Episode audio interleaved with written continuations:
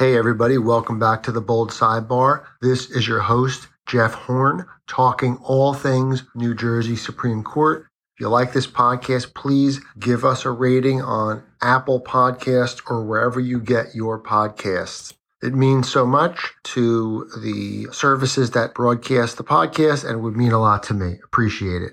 So the court has not dropped an opinion for a couple of weeks, unless you think it's because the justices are taking a leisurely break or being lazy. Not the case at all. Indeed, it's important to remember that the New Jersey Supreme Court runs the courts. The chief and the AOC director, Judge Grant, and others run the day to day operation of the court. And we can't forget, we are still in the middle of a pandemic. We're turning the one year corner since the courts were shut down, juries were shut down. And I believe the court has done a miraculous job to move as many cases as have been moved. The court did issue a directive indicating that there may be in-person jury service starting on May 17, 2021. I'm not 100% sure how to interpret the directive since we're just starting virtual trials in April 2021. And of course, there's been a lot of uproar, a lot of hand wringing, especially on the criminal side. Certainly, no one wants to subject their defendant to less than available due process, less than perfect justice. So perhaps we can get some criminal trials going. And if people have been waiting and thinking maybe uh, the courts will forget about them, no, it's not going to happen if you are facing a uh, criminal trial. They're going to get them going with some live jury activity pretty soon. I imagine that will be the priority. Old criminal cases, whereas the civil cases, your car accident cases and such may proceed on the virtual side. So we'll see how it all comes together. But the reason I bring this up is this was not always the case. Indeed, before the 1947 Constitution, we had 18 state courts, 18 courts. 17, if you want to call them lower courts, and then the Court of Errors and Appeals. The Court of Errors and Appeals was run by a chancellor, seven justices who also sat as trial court or, or original jurisdiction judges and six lay judges. So it was really inefficient. And oftentimes one judge decided and wrote the opinion. It was not as deliberative of a process. So I want to go back and say, how did this all get changed? Reform. Reform was stymied by political operatives, as you can imagine. With 18 courts, you have lots of appointments, lots of gamesmanship. And the court didn't run the court. The court was run by the elected officials. The legislature ran the court. And it just created a scenario where bosses and the boss of all bosses, Frank Hague, could put his people in all over the place and sort of insulate political corruption by stocking the judiciary with friendly faces. But there was a reformer, not one, but one that stands out, who eventually became our first post 1947 Chief Justice. That is Arthur T. Vanderbilt, a fascinating guy and uh, lived a, a, a, shocking life, uh, very, very productive life. If you ever get tired, I want you to think about Arthur T. Vanderbilt. First of all, the T stands for nothing. He did not have a true middle name. He is featured in a book authored by now retired Judge Nelson C. Johnson. You may know his name. He is the author of the Boardwalk Empire book that was then turned into a script and turned into a huge TV series. Judge Johnson, another guy of enormous energy, wrote the book called Battleground New Jersey Vanderbilt, Hague, and their fight for justice. Highly recommend it. I've read it once, I've read it twice, and it's sort of a reference guide to how the courts were reformed. So, how did it get done, and who did it? Back to this notion of stymied progress on reform in the 30s and 40s. There were a lot of other things going on that gave rise to uh, opposition to reform. obviously the, the 40s, you have World War II, so there's good reason to say, wait until the boys come home. And that's what the Pols did when they were fighting back against the reform minded people like Arthur Vanderbilt.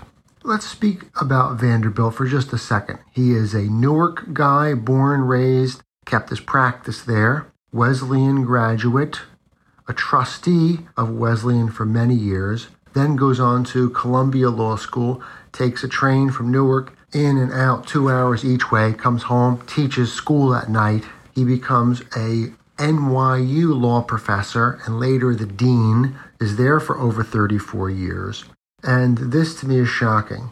He builds a solo practice, i.e., no partners, but at its height, a one partner law firm with up to 70 associate lawyers handling insurance defense work, representing insurance companies from all over the country. He becomes the go to insurance lawyer in New Jersey, and indeed a nationwide and even an international practice.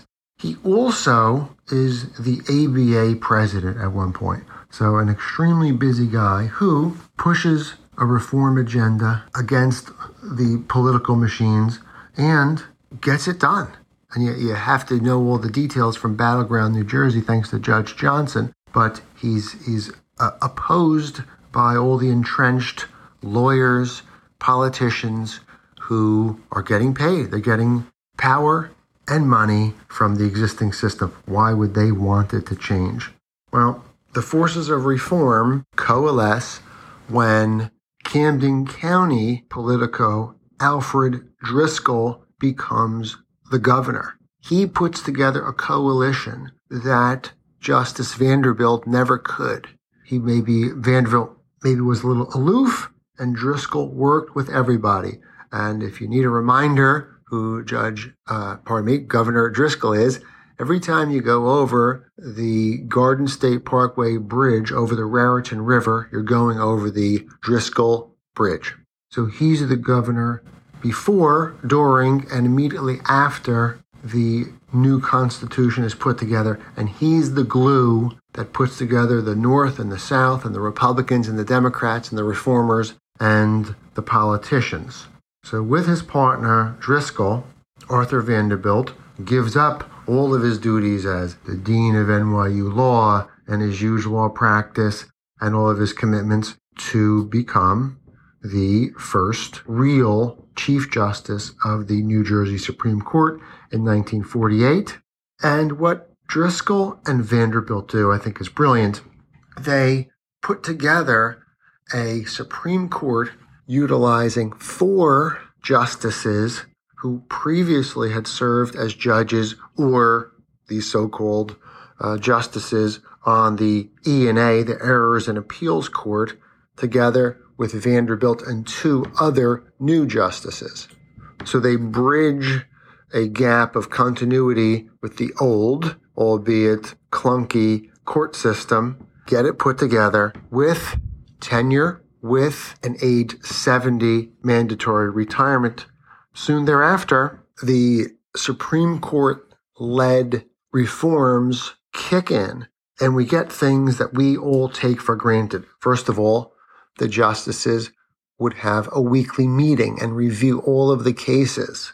And they would uh, talk about the cases and get a sense of where the justices are headed, where the seven person panel is headed. A justice would be appointed to write the majority opinion. It would no longer be whack up the piles and whoever gets it gets it and writes the opinion and everyone is bound to it.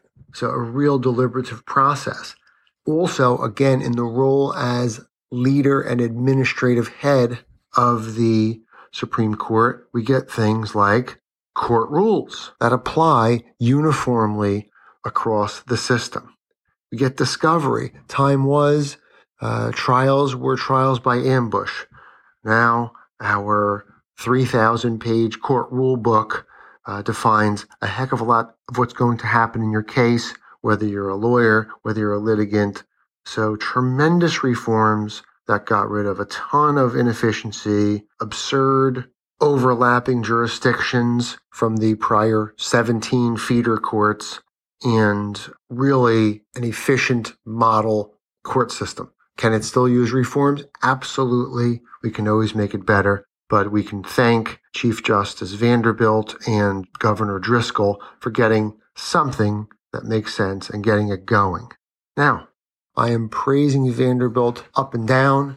Judge Nelson Johnson praises Vanderbilt up and down. But one interesting nugget that Judge Nelson Johnson unearthed in his research is a book called The Boss, written about corrupt political mayor, leader Frank Hague of Jersey City. And the book, The Boss, is written by Professor David McKean of Dartmouth.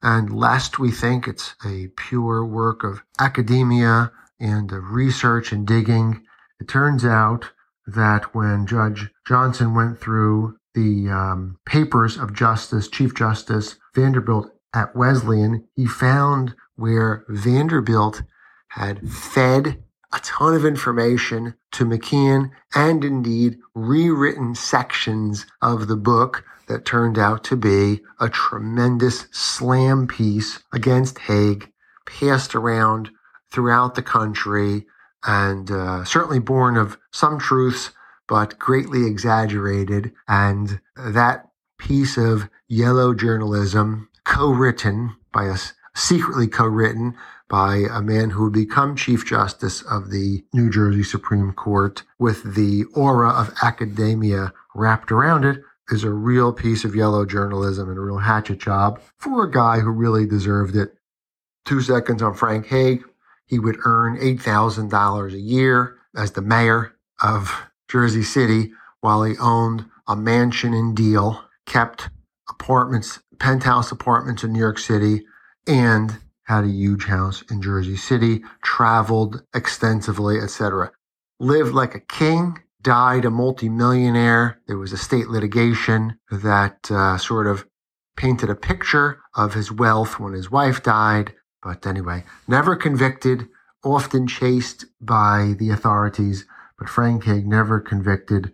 A real sort of mover and shaker in New Jersey politics. But eventually, uh, the winner is Vanderbilt, and the winner is our relatively efficient court system. We can make it better, and we will.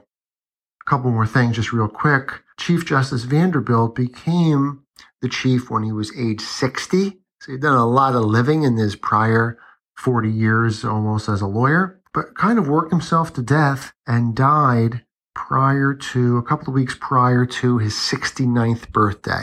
So he was the chief for about eight years post 1947 Constitution, and we have a lot to, a lot of reasons to thank Chief Justice Vanderbilt for his tremendous work in, in reforming the judiciary and creating a lot of the good characteristics of our current New Jersey court system. All right, that's it for today. Hopefully, we'll be getting back to some good interviews and case studies, which I love talking about the cases. And uh, again, thanks again uh, so much for listening. I really appreciate it. Give us those ratings. Pass this around if anyone has a case that's going up, that's been recently up, or has something to say about the New Jersey Supreme Court. Maybe you're a former clerk. You want to put some color into some of my words. I'm uh, pulling all this from opinions and books and the internet and talking to people. I love to speak to uh, former justices. We had uh, Justice Gary Stein come on already, and I'm looking forward to more of our real great resources in terms of our living retired Supreme Court justices. But I'd love to hear from the advocates who are regularly appearing in front of the court and the clerks who might be able to uh, help us all understand how the court works and give us a little color. So thanks a lot. That's it for today.